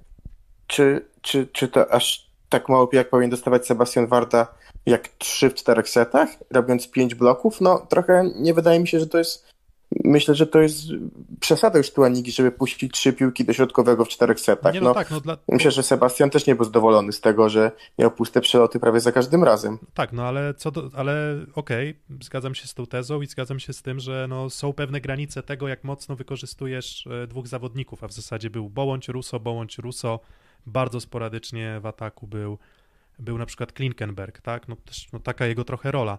Nie była to po prostu wyrafinowana siatkówka Suwałki. Moim zdaniem taka niewyrafinowana siatkówka wystarczy do pewnie awansu do playoffów, tak myślę. Ale... Kosztem Katowic, ale to pewnie będzie maksymalnie ósme miejsce, tak mi się wydaje. Tak, ale, ale nic więcej. I tak właśnie komentarze z czatu. Sapiński bardzo się rozwinął w suwałkach. Ja nie twierdzę, że się nie rozwinął, tylko że wiecie, jeżeli ktoś się rozwija, to nie znaczy, że jest dobrym graczem, a, a, a Sapiński nie jest wybitnym środkowym ligowym. No, jest zauważalnym, po prostu, moim zdaniem, tak? Ale ma swoje problemy i, i po prostu on pewnego, pewnego poziomu nie przeskoczy. No tym bardziej ta kontuzja tak kwama, myślę, że też e, w zasadzie ta kontuzja, cały, cały sezon ta kwama jest taki, że ta kwama praktycznie nie ma tak wam zaczął sezon gdzieś tam z kontuzją, potem wrócił do składu, zagrał parę spotkań, potem znowu wypadł na, na, na, na sporą część spotkań i teraz znowu ma kontuzję, no to cóż, no jeżeli byłbym Andrzejem Kowalem, no to znalezienie lepszych polskich środkowych byłoby dla mnie no, jednym z priorytetów mm, na kolejny sezon. No a drugim to utrzymanie Bołądzia na pewno. Mhm. To wspominamy trochę o tych problemach Suwałk, no to pamiętam jak gdzieś jakiś czas temu po tym chyba meczu Suwałki z Warszawą rozmawialiśmy sobie prywatnie i powiedziałem coś w stylu, że Suwałki są niesamowicie niewygodnym przeciwnikiem do grania. I, I to jakby podtrzymuje też nawet po tym, co działo się właśnie w zawierciu. Przy czym to, że są niewygodnym przeciwnikiem, to właśnie nie będzie oznaczało tego, że oni będą odnosić jakieś spektakularne e, sukcesy, jeśli chodzi o wyniki w plus lidze, ale, ale rywalem są na pewno niewygodnym. No tak, no myślę, że po tej stronie tego właśnie defensywy są super, a po stronie ofensywy są trochę jednowymiarowi. Mhm. Wiecie tak trochę jeszcze jednym zdaniem o Cezarym Sapińskim, bo faktycznie on dał się poznać z pozytywnej strony, natomiast zawsze mam takie wrażenie w ocenianiu spotkań, że dużo można sobie zyskać w oczach widza, dobrze serwując, a Sapiński właśnie dużą pracę wykonuje w polu serwisowym I, i to jest moim zdaniem to, że powód tego, jaką sobie zaskarbił sympatię właśnie oglądających Plus Ligę, przy czym akurat tego elementu mi zabrakło w meczu z Zawierciem, bo uważam, że serwował właśnie słabo. No a gdy, jest, yy, gdy jeszcze dodatkowo jest to zagrywający mocno środkowy, no to w ogóle, prawda? Bo, bo to w ogóle jest rzadki zwierz raczej. 20.32. Mhm, dokładnie, dokładnie. Tak, 20.32, zaraz pewnie Kędzierzyn Koźle Zaksa będzie już rozpoczynać swój mecz z Belgami, ale mamy nadzieję, że może puścicie go w tle i będziecie jeszcze chcieli nas troszeczkę dłużej y, posłuchać, bo jeszcze mamy kilka tematów. E, no będzie więc, do odtworzenia w razie czego. Tak, będzie do odtworzenia w razie czego, natomiast my się tutaj naprodukujemy i potem jeszcze będziecie mogli wrócić do, do rozmowy z nami. Mm, I właśnie, no i Suwałki, drużyna jest jednowymiarowa, a z kolei mamy właśnie zawiercie, gdzie Malinowski ma 37 piłek, Młagu Tutia ma 34 piłki, Orczyk ma 24, więcej, lepiej, skuteczniej wykorzystywany środek, mm, który raczej nie jest atutem zawiercia w tym sezonie. Mm, bardzo dobre ratio, jeśli chodzi też o asy i błędy i ta zagrywka była naprawdę, naprawdę dobra. Ogólnie niewiele błędów w tym spotkaniu, jakby dobrze, dobrze się to oglądało. Um, jako taki gdzieś tam w tle, w trakcie pracy zdalnej, to to, to idealne, idealny meczyk, żeby, mm, żeby obejrzeć. Mm, no i ja widziałem już przynajmniej w tych setach wygranych y, względnie gładko, widziałem właśnie to, to zawiercie z, y, z początku sezonu, gdzie skuteczny Malinowski, skuteczny Orczyk, świetna właśnie e, efektywność zagrywki, mm, no i taka ułożona gra stabilna, no bo tak miałem tę tezę o zadyszce, zawiercia też z tego względu, że mi w ich ostatnich spotkaniach kilku, wcześniejszych przed Suwałkami, brakowało właśnie trochę organizacji gry umiejętnej. Um, mhm. I dużo było piłek, które gdzieś tam, znaczy to jest trochę tak, że w siatkówce im precyzyjniej wykonasz każde odbicie, które składa się na finalnie wykonany atak, tym ten atak będzie łatwiej skończyć, tak? A w zawierciu miałem wrażenie, że mocno elektryczna się stała ta drużyna, przynajmniej w ostatnich, wcześniejszych tygodniach. No tak, trochę jakby to obrazowo określić, trochę piasku gdzieś te tryby zostało wrzucone. E, dużą rolę może, być może właśnie w tym odgrywa to, że zwykle przynajmniej jedną piłkę w akcji odbija Michał Żurek. Widzę go jako trochę słaby punkt zawiercia, bo uważam, że gra dość słaby sezon, a to w tej linii przyjęcia właśnie, jeśli jest tam choćby Piotrek Orczyk, no to, no to jest istotny element właśnie, żeby ten drugi przyjmujący, czyli Magututia, do, do którego nie mam dużych zastrzeżeń, no to, no to właśnie Michał Żurek powinien grać chyba trochę lepiej. Ja mam wrażenie, że raczej ma mało spotkań takich, które by ocenić bardzo co, dobrze Michał, i, Michał Żurek jeden i ze to może być jeden z problemów właśnie zawiercia. Właśnie Kuba, to co Michał Żurek jeden ze słabszych libero w lidze? No właśnie chciałem powiedzieć taką tezę zbudować, że bardzo słaby sezon to jest dla mnie libero pod kątem przyjęcia zagrywki. Wielu libero się bardzo męczy. Nie tylko, nie tylko Michał Żurek.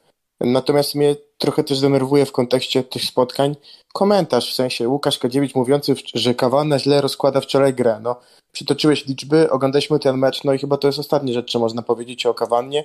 Źle, źle, źle rozkładał grę. Z drugiej strony Michał Żurek Wiesz, bardzo Kadziu, słabo Kadziu jak się... piłki się od niego odbijały, a mówimy nie, nie, to jest super, świetnie się ustawia, wspaniały libero. No jakby brakuje ci tego obiektywizmu i gdzieś chwalimy swoich, naszych zawodników super, no ale no, no denerwuję się, jak słyszę takie, takie komentarze, czy taką transmisję, w której komentarz jakby odbiega od tego, co my widzimy na boisku i patrzymy tylko pod kątem, nie wiem, preferencji przyjacielsko-rodzinno, nie wiem, stacyjnych. No tak, no ja tutaj tu z tym się, z tym się też trochę zgadzam. No No, akurat, akurat y, Kaciewicz ma trochę tak, że jak się zapiecze jak śruba, to, to ciężko mu jest się odkręcić. Na zasadzie, jak już sobie uznał, że, że Kawana to tak sobie, to w zasadzie do końca sezonu, czego Kawana nie zrobi, to będzie tak sobie.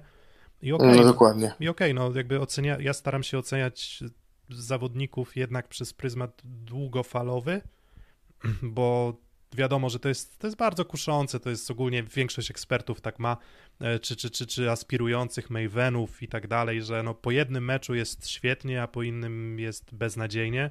Naprawdę jest taka, że no tylko jakaś tam powiedzmy średnia wyciągnięta z kilku spotkań i obserwowanie na dystansie kilku spotkań. No i Kawana miał gorsze momenty w tym sezonie, no ale co do zasady, no moim zdaniem ciężko jest go krytykować, a na pewno nie mogę go krytykować za, za wczorajsze spotkanie.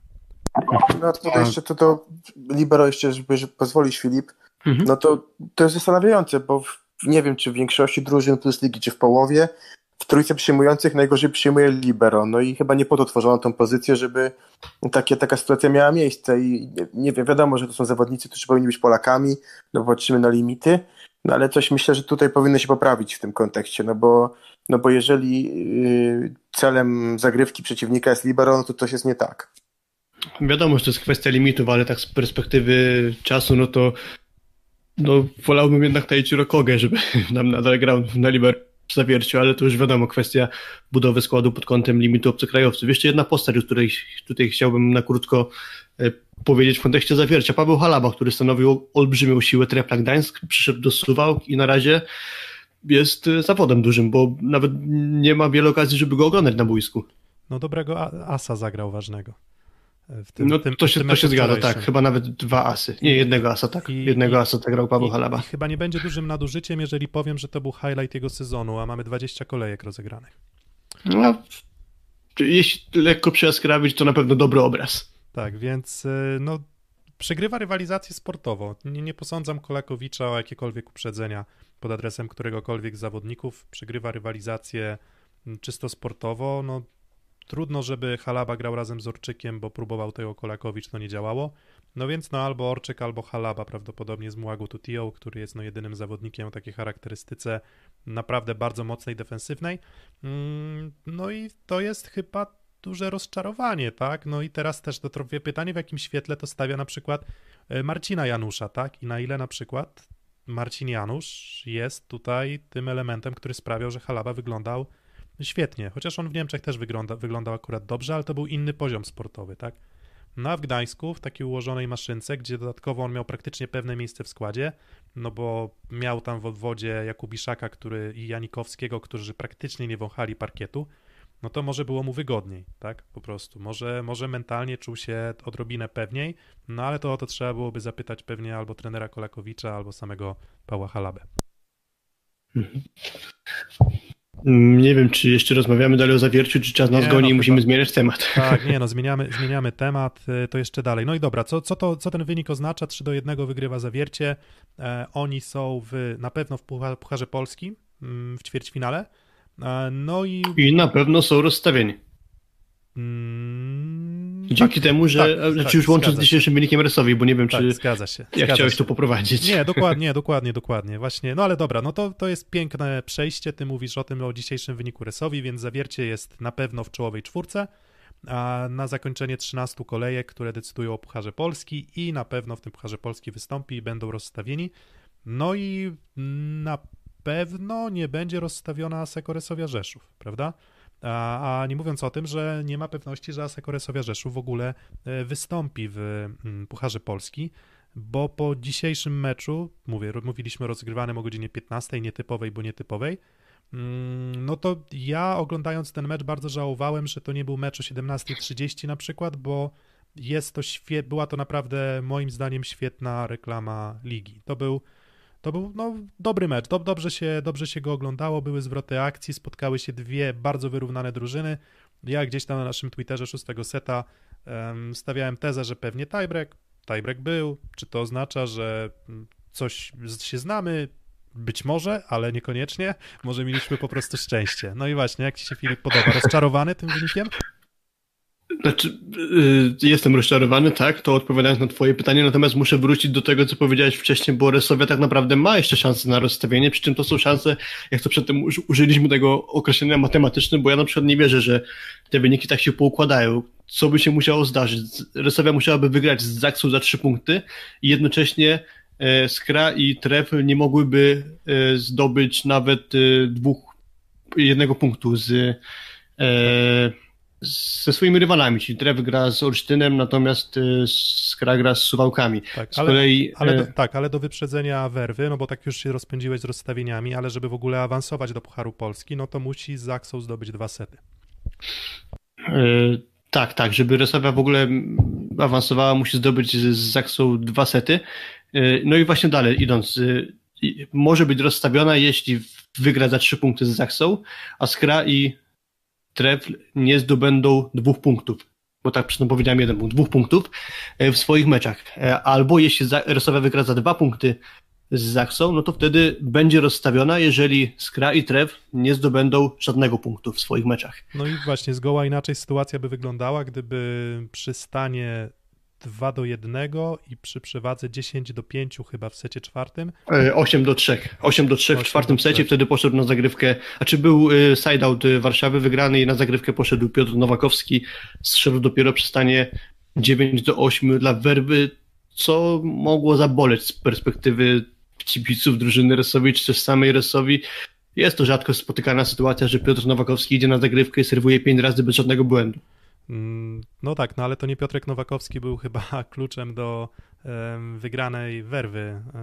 No tak, mówię tylko o tym konkretnym tak, tak fragmencie tak, meczu. Tak, tak, no właśnie, no a ja właśnie mówię, że okej, okay, wiadomo, że no, decyduje postawa na dystansie całych spotkań. W takie krótkie momenty w meczach też są istotne i warto za nie gdzieś tam przypisać zasługi.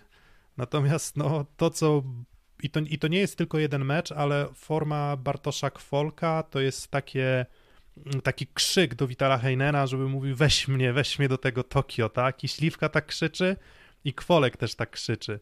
Um, no i ja jestem zachwycony i spodobała mi się teza pan od WF-u na Twitterze, konto, pozdrawiamy, um, że to jest najmocniejszy chyba psychicznie taki najchłodniejszy, jeśli chodzi o wzięcie gry na siebie, jeśli chodzi o końcówki, zawodnik z tego całego frontu młodych, zdolnych y, polskich skrzydłowych przyjmujących. A w ogóle mam też taką tezę, że to jest pozycja najmocniej obsadzona na świecie i w każdej innej kadrze piąty polski przyjmujący, czyli ten, który nie pojedzie z tej piątki, do której myślimy do, do Tokio, no to w każdej innej kadrze rosyjskiej, brazylijskiej, włoskiej, amerykańskiej by pojechał spokojnie. Chyba, chyba najmocniej obsadzona w ogóle pozycja i, ja i tak myślę, jak pewnie wiesz, mamy myślę, przekonanie o, o Olku Śliwce, że pojedzie za wszechstronność, no to widać, że Kwolek nie odpuszcza, mimo że chyba dzisiaj jest na piątym miejscu, no to nie odpuszczaj, bo, bo, bo wie, że, że, że no to jest marzenie każdego sportowca. Co mi się podoba było dzisiaj w meczu, poza grą Kwolka, e, trochę się rozwija Trinidad, to znaczy dalej Myślę, że mamy do niego gry sporo zastrzeżeń, ale e, myślę, że o, jak obciął włosy, to trochę jak Samson zyskał trochę według mnie umiejętności, wygląda pewniej w swojej grze. Anty, Mam wrażenie, an, an, że zespół go bardziej akceptuje anty-Samson taki bardziej, bo, no tak, no, u Samsona to ta e, moc z włosów wynikała, a u Dearo to chyba nie moc. Ja nie no wiem, o kim wy mówicie. Tak wydaje. Do, do, myślę, że chyba a, o to mi chodziło. A Biblię znasz, Pomyliłem tutaj biblijną przypowieść, przepraszam. No właśnie, znasz Biblię, Filip, czy nie znasz? Znam, ale widocznie nie całą. Dobra, no ale to sobie, może, ja lepiej, może lepiej znasz Nowy Testament, no ale dobra, no Samson to ten gościu, co to miał siłę mityczną wynikającą z jego długich włosów, no jak mu obcięli włosy, no to się okazało, że niestety całe te jego mocy, moce witalne odeszły, tak? No i w przypadku Dearo mówimy, że to jest tak na odwrót. No taki sucharek lekki. A, okej. Okay. no dokładnie, dokładnie, dokładnie tak. Mm, no a to ta teza, o której mówiłem w Suwałkach dzisiaj się sprawdza bardzo co do Rzeszowa, czyli no na, na, w naszej lidze przy równych poziomach e, drużyn, no mając dwa skrzydła zamiast trzech, no nie masz szans. No mówię, no kocha, mówię, no faktycznie, no ja bardzo szanuję Rafała Buszka. Naprawdę, ja uważam, ja obserwowałem jego karierę od momentu, gdy tam wchodził z mm, Robczyc do, do, do Warszawy. Mówiło się o tym, że był taki skoczny, e, skoczny młody gościu, którego minął centralne szkolenie. On zaczynał tam wtedy w Politechnice Warszawskiej na ataku. Uważam, że z kariery wyciska swoje, swoje maksimum, ale jest dziurą w ofensywie i to ogromną dziurą w ofensywie i nie, nie, nie jarajmy się liczbami z Będzinem, no bo na Będzinie wszyscy wyglądają w tym sezonie skrzydłowi doskonale. I nie, nie, nie, ma, nie, ma, nie ma co się tym specjalnie podniecać, bo to właśnie takie mecze jak z Werwą pokazują, że, że, że tego Buszka no to, że on, to, że on robi swoje w przyjęciu, wielki szacunek, to, że ma niezłą zagrywkę, to, że ma dość solidny blok, super, ale no niestety, no skończyć 5 ataków z 21 to są takie cyfry, powiedziałbym, dramatycznie źle i to nie jest pierwszy taki mecz też Rafała Buszka. On po prostu na lepszym bloku z lepiej zorganizowanymi drużynami sobie w ofensywie mm, nie radzi. Hmm, To to jest jakby trochę za mało nawet powiedziane, no bo oprócz tego, że skończył 5 z 20 piłek, no to dał się dwa razy zablokować, zrobił dwa bezpośrednie błędy, co dało w efekcie 5% efektywności zaledwie. Można powiedzieć, jakby schodząc trochę z tematu Rafała Buszka, no bo generalnie się zgadzam z tym, co powiedzieliście, no to idąc dru- na drugą stronę barykady mamy z kolei Werwę, która też nie zagrała się swoim optymalnym składem, no bo na boisku był Jan Fornal, który bardzo źle wszedł w ten mecz, bo w pierwszym secie dostał 7 piłek, nie skończył żadnej, ale z biegiem spotkania on się rozwijał i na koniec już zrobił efektywność na poziomie mniej więcej dwudziestu kilku procent, dostając podobną pi- liczbę piłek jak Rafał Buszek, więc tu akurat to trzecie skrzydło, tak to w cudzysłowie nazywając, y, było lepszym wsparciem aniżeli Rafał Buszek właśnie. No, urok zbiorczych statystyk, prawda? Mm, To, Mogę też, kogoś pochwalić? No, nie wiem, no to dowolną. Pod warunkiem, że będę to ja. Albo. No ciebie też, ale też, Żartuję, też żartuję, żartuję. No dobra, no. to dobrze, to Filipa i, i, i Timo, i Timo, bo się chłopak rozwinął. Wyglądał na początku bardzo drętwo, a z meczu na meczu progresuje. Lepsza współpraca z, Fab- z Fabianem, mm, zagrywką kopie, skuteczność w ataku jest coraz lepsza, no w bloku jeszcze trochę Ale- są ale- mankamenty, ale- ale, Nie, ja myślę, ale- że cała Rosja się poprawiła trochę w bloku w ostatnim czasie i łącznie właśnie z Timo. Tak, dokładnie. I myśl inaczej. Myślę, że poprawiła się też, no, głównie dzięki Timo. Tak? Albo, albo dzięki właśnie. Właśnie może, może nawet dzięki Timo, tak? No to, to na przykład no Gendryk dzisiaj em, na bloku s, s, no taki spławik trochę, coś się wyrywał. Mm, wyrywał się nie tam, gdzie trzeba za bardzo. Taki spławik, który nawet nie sygnalizuje, że, że rybę złowisz, tylko po prostu, że nie wiem, gałąź zaczepiłeś. A Timo, em, to jest, wiecie, to jest znowu ten mechanizm psychologiczny, który zachodzi, gdy ktoś ma słaby początek sezonu. Ma słaby początek sezonu, to przypisujemy łatkę, że nie no, to jest dramatyczny zawodnik, Estończyk, on nie potrafi grać, a te, te, te, te, forma się zmienia i gra się zmienia i wiecie, no to trochę też jak z Dimą Teriomienko. Ja Dimę Teriomienko, bo to są zawodnicy, którzy grali w tur w zeszłym sezonie na środku, prawda? Mm, Tamema i Teriomienko, jeśli dobrze Tak, pamiętam dokładnie. We francuskim tour. No to ja też na początku mówię, że Teriomienko gra źle, ale Teriomienko od pewnego momentu zaczyna grać co najmniej na takim poziomie, jaki od niego oczekiwałem. Przynajmniej jeśli chodzi o zagrywkę, przynajmniej jeśli chodzi o blok, z ofensywą bywa różnie. Mm, No i podobna jest sytuacja z Tamemą, więc no trochę czasu na zaadaptowanie się potrzebował, natomiast no gdybym ja w tym momencie też miał decyzję podejmować, no to nie wiem, czy bym się na przykład Estończyka pozbywał, albo może warto byłoby zatrzymać go chociaż w lidze. Zgadzam się z tym, zgadzam się z tym. Na pewno nie pomogło w ogóle wszystkim środkowym Asekoresowi, tak przynajmniej uważam, ta ciągła rotacja na środku, no ale to czemuś pewnie y, służyło trenerowi Giulianiemu, może jakieś tam wnioski sobie powyciągał na podstawie tego, co każdy z środkowych y, tam tych sporo szans dostawał, no to może to wszystko się jakoś przysporzyło do tego, żeby mm, wyciągnąć odpowiednie wnioski i finalnie dało to efekt w postaci tego, że teraz mówimy, że Blogersowi w ostatnim czasie uległ poprawie. Tak, w ogóle to nie wiem, czy dość dziwny był to mecz. Ja w ogóle mam takie wrażenie, że mm, statystycy Asekoresowi na tych spotkaniach na podpromiu raczej dość łagodnie oceniają przyjęcie.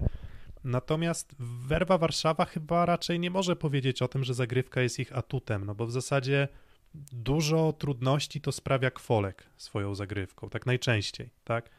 Mm, Wrona zagrywka słaba, dość Nowakowski, zagrywka dość słaba, flot. E, pomijam, te, pomijam te dzisiejsze spotkania, no bo znowu moglibyśmy wpaść w pułapkę tego, że no przecież Nowakowski Znaczy, mimo wszystko myślę, że dość efektywna jest ta zagrywka Nowakowskiego, ale faktycznie to, to że on tak dużo w jednej serii zaserwował, to jest dla mnie pewne, e, pewna niecodzienność. Nie no, poza drugim przyjmującym, no to jest średnio, no bo i Grobelny ma niezłą zagrywkę i dzisiaj Fornal ją pokazał. Szalpuk różnie, Super- próbował zmieniać, ale ten jego flot był momentami dobry. A tak, no to atakujący poza królem zagrywka taka sobie albo słaba. Środkowi, tak jak powiedzieliście, no i Trinidad, no to dużo słabsza niż Blizzarda. No i właśnie No i martwi trochę to z perspektywy Resowi, że mam wrażenie lekko siadła forma na zagrywce całego zespołu, bo dzisiaj 30 błędów to prawie dwa razy więcej niż zrobiła Werwa, no i nie mam poczucia, że dużo jakoś bardzo krzywdy właśnie Rzeszowianie Warszawianom wyrządzili tym elementem. No i mnie zadziwia to właśnie, jak to się dzieje, że Werwa, pomimo tego, że ta ich zagrywka raczej nie imponująca i często drużyny sobie mogą grać z dobrego przyjęcia, no to jednak się okazuje, że jak musisz skakać, e, musisz, znaczy, znaczy jak skacze ci Nowakowski i Wrona na bloku, to można trochę struchleć. A na pewno nie struchlał Karol Butryn, bo zagrał najlepszy mecz w tym sezonie i chyba taki mecz, jakiego ja wreszcie się trochę spodziewałem. Czekam na niego w Olsztynie, według pogłosek, e, że, że, że podpisuje kontrakt. E, taki Karol, względem takiego Karola Butryna, no, trudno mi uwierzyć, że Maciej Muzaj potra, będzie potrafił grać e, dużo lepiej niż to, co na przykład właśnie dzisiaj zagrał Karol Butryn, więc z czapki z głów naprawdę mm, świetny mecz, bardzo dobry mecz.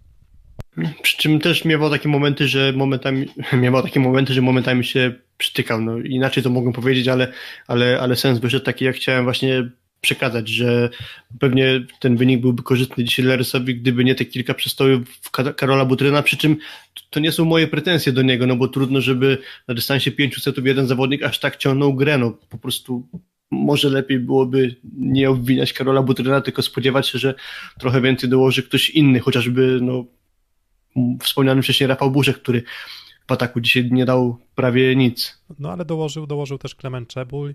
Um, no takie spotkały się dwie, druży, dwie drużyny z ograniczeniami chyba, co, co do tego się chyba, nie wiem, panowie zgodzicie, że, że to nie były drużyny kompletne i no i na ten moment, jakby miał wskazywać, to Zaksa jest jedyną drużyną kompletną, gdzie nie widzę nie widzę dużych, nie widzę takich naprawdę dużych, słabych stron. Wiadomo, że można się tam przyczepiać do tego, jak z jakością kaczmarka na wysokiej piłce, bywa z tym różnie, ale co do zasady, jeśli chodzi właśnie o jakość na bloku, jeśli chodzi o, o element zagrywki, no to nie, nie ma tam dziur, a Aresowia, no też 30 błędów na zagrywce, no to to jest prawie rekord ligi. 32 to rekord ligi, jakby ktoś się zastanawiał. Przynajmniej od 2008 roku, od kiedy mamy takie raporty meczowe dokładne. A właścicielami tego rekordu jest PGS Krabełchatów. Mm, tylko to też pokazuje, że z tą zagrywką jakby ciężko jest budować drużynę tylko i wyłącznie na jakości zagrywki, tak? W tym meczu, gdyby ta zagrywka była na poziomie, jaki Resowia potrafi, potrafiła robić, to mecz kończy się moim zdaniem 3-1.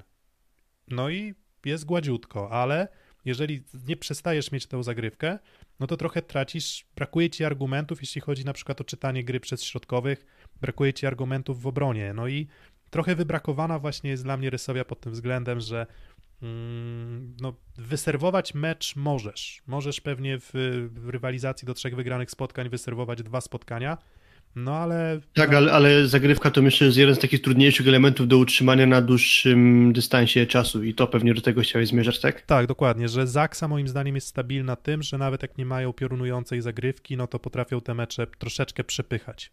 Mm, no a mają tam rezerwy też, jeśli chodzi o zagrywkę.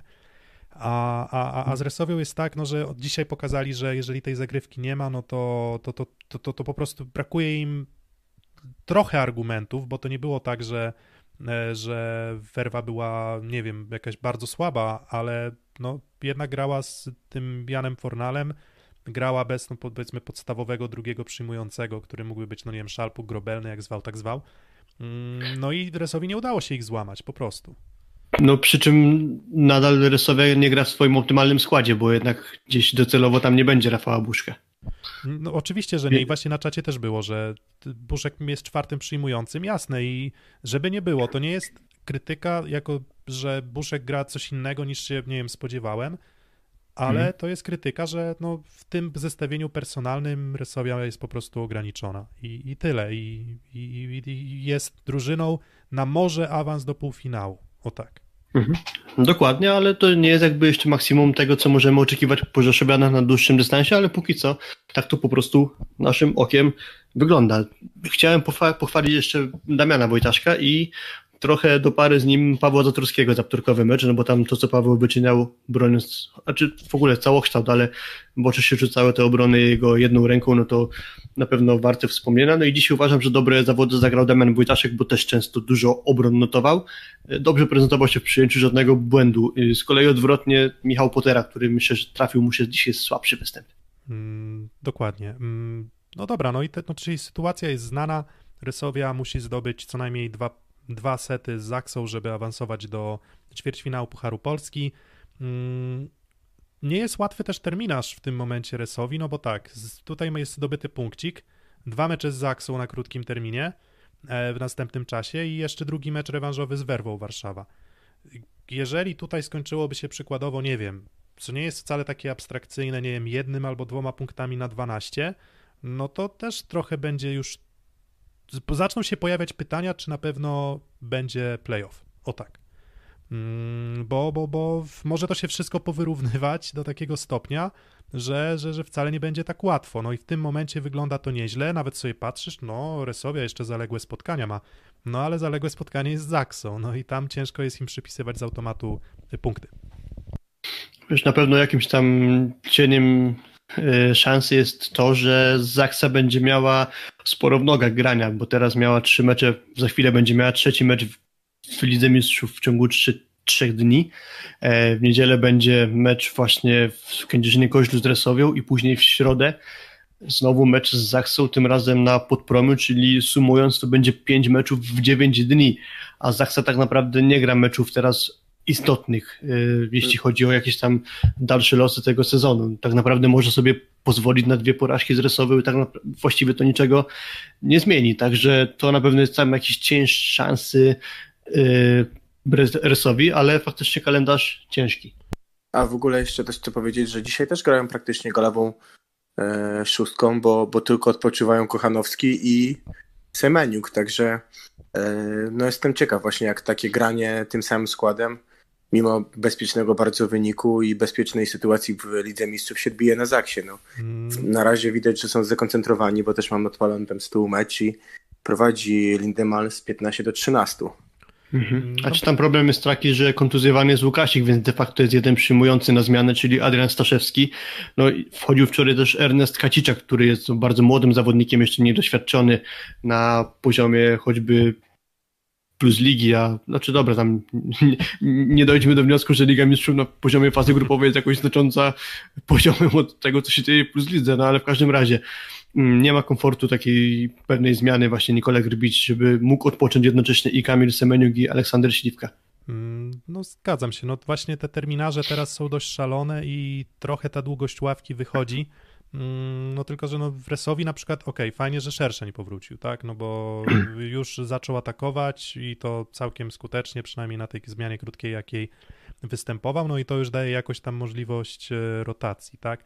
Mm, no ale Zaksa ma ten atut, że jak się ma 14 punktów przewagi nad drugą drużyną w tabeli, no to na pewnym etapie może Grbicz po prostu będzie musiał odpowiedzieć na pytanie, czy dalej śrubować rekordy, czy może po prostu zdecydować się na to, że mm, mówimy pas, tutaj musimy przyłożyć siłownią i po prostu gramy wtedy rezerwowymi, tak, a ci podstawowi zawodnicy po prostu będą wykorzystywani odrobinę mniej, tak. Ma ten komfort punktowy, Awans do Ligi Mistrzów też jest. Następne mecze Ligi Mistrzów, jeżeli dobrze kojarzę, chyba tam 27 chyba lutego, jeśli dobrze pamiętam, są ćwierćfinały, więc no ma ewentualnie jeszcze miesiąc czasu do, do ćwierćfinałów Ligi Mistrzów. Myślę, że jakoś to poukłada, poukłada dobrze hmm, trener Beach. Um, dobra, um, co dalej? Um, Dżingielek, no i co? No i chyba czas przeanalizować e, trenera Gardiniego. Awizowaliśmy go w poprzednim odcinku, że prawdopodobnie albo że uważamy, że to on będzie tą opcją, na którą zdecyduje się trener Goral, no i się zdecydował. Szósty set. Mm, no i jak oceniacie ruch? E, Gardini mistrz, e, wicemistrz z Zaksą i mistrz, tak? Jeżeli dobrze pamiętam, on dwa sezony chyba prowadził grupę Azoty Zaksę. Tak, mm. przejął Zaksę po Ferdinando de Giorgim. W pierwszym sezonie Zaksa nie wygrała Pucharu Polski, nie wygrała Mistrzostwa Polski, ale z kolei awansowała do Final Four e, Ligi Mistrzów. W drugim sezonie Andrzej Gardiniego już z kolei udało się wygrać i Mistrzostwo Polski i Puchar Polski, więc można powiedzieć, że w dobrych humorach się Andrea Gardini rozstał z Kędzierzynem. Mm, Kuba, no i czy ty jakieś specjalne emocje tobą targają, jak sobie myślisz o Andrei Gardinim, bo, bo, bo, bo kojarzę, kojarzę taką pierwsze skojarzenie, jakie gdzieś tam się pojawia w ocenie kibiców, to jest mocna konserwa, jeśli chodzi o wyjściowy skład. No to na pewno. Wiesz, to mnie pierwsze skojarzenie to jest asystent Andrzeja Anastaziego w reprezentacji. Drugie, wielki środkowy. Trzecie, niezły tener ligowy. No bo dwie, dwie przygody, dobrze pamiętam, tak? Olsztyn, piąte miejsce, e, Włodarczyk, Śliwka, Żurek na przyjęciu i z tego wychodziło nawet niezłe granie. Wcześniej chyba to on też mocno rozwinął bednoża, jeżeli jestem w błędzie, to mnie poprawcie, ale chyba nie, tak, bo tak, też tak, chyba tak, dwa to- sezony były w Olsztynie, gdzie Tak, to- pierwszym był, Mhm, e, w pierwszym był, e, trakcie- jeszcze był bednoż przed pierwszy- skrą. Tak, który potem go trakcie- nomen omen pogrążył chyba, tak, w Zaksie już jak, jak e, był trenerem Gardini. Natomiast wracając do tego, tak, mocna konserwa i nie chcę powiedzieć, że jestem rozczarowany tym wyborem, ale chyba liczyłem na kogoś innego. Liczyłem, że może Mariusz Szordo dostanie szansę w Polsce ponownie. E, Liczyłem, e, albo może też na, na, na, Fabio, tak, który prowadził Sorę. E, No ale jestem ciekaw, jak z tym będzie wyglądało, bo mam wrażenie, że ta zmiana w Jastrzębiu jest przedwczesna i bezsensowna. Pewnie już o tym mówiliście wcześniej, więc nie mam przekonania, czy ta zmiana jest prawidłowa. Czy coś da dużo więcej niż było wcześniej Gardini?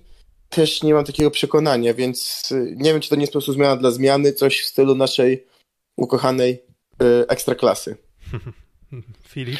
Po- Powiedziałem przedtem, że w dobrych nastrojach rozstał się z Kędzierzynem Koźle z kolei. Na pewno raczej dobrych nastrojów mogło brakować w Piacenzie, bo jest to dość niecodzienna sytuacja, że trener traci pracę jeszcze zanim rozpocznie się sezon ligowy, a tak było w przypadku Gardiniego.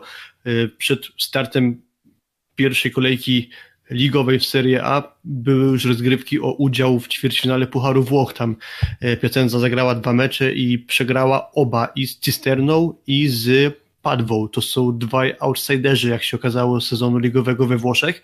No i to wystarczyło, żeby Gardini został zwolniony i zastąpiony przez Lorenzo Bernardiego, dobrze znanego w Jastrzębiu. No ale bardzo, bardzo szybko poszło właśnie dojście do wniosku, że Gardiniego trzeba zwolnić włodarzom z Piacenza.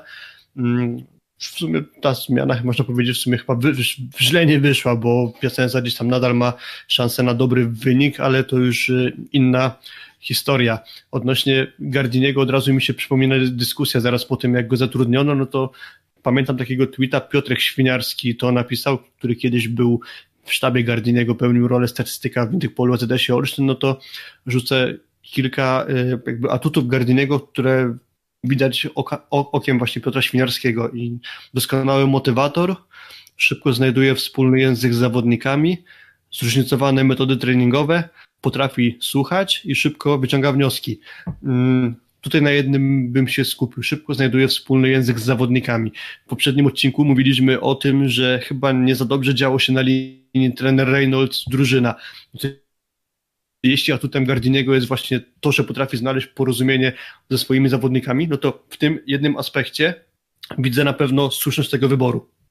Mm, No, kto wie właśnie, czy, czy, czy to nie był mm, motyw, y, który zadecydował o zwolnieniu. Główny, główny czynnik, tak, Tak, no właśnie. tak, dokładnie. Na zasadzie, no, tam się mówi nawet o tym, że być może Reynolds y, pozostanie na stanowisku trenera przygotowania fizycznego w Jastrzębiu i myślę, że w tym się spisuje e, bardzo dobrze i w tym się wręcz specjalizuje. Nie wiem, czy to byłoby zbyt dobre, jeśli chodzi o utrzymanie atmosfery w zespole, e, która no, chyba nie, nie, nie była jakaś e, optymalna. Mm, Natomiast no, raczej Gardiniego kojarzę jako taką dość twardą rękę. Raczej to nie jest, znaczy dobry motywator to jest jedna rzecz, ale jakby nie, taki raczej surowy ojciec, tak bym powiedział, tak, że raczej nie taki ojciec łata, tylko raczej właśnie ten typ trenera, który, który raczej hierarchię swoim zawodnikom potrafi zarządzić. Jeżeli mówimy, że to jest tylko ten element układanki, to, to jasne. Y, Jak ja go pamiętam z Olsztyna, no to właśnie Kuba wspomniałeś już o tym, że e, młody Śliwka, który wtedy miał fatalne przyjęcie, Włodarczyk Wojciech, który też raczej przyjęcia nigdy nie miał dobrego i Michał Żurek, który też raczej z tym przyjęciem na libero, mm, raczej powiedziałbym, że jego atutem jest obrona, o tak bym tu ujął. Mm, No i poukładał to dobrze, bo tam jeszcze wtedy Wojicki, Hadrawa, było bardzo blisko tego, żeby udało się wypchnąć Jastrzębski Węgiel wtedy z Oliwą i, i Muzajem i Kampą z, z czołowej czwórki, tam w zasadzie do ostatniej, do ostatniej kolejki się toczyło, no i to był wynik moim zdaniem ewidentnie ponad stan Gardiniego, tak?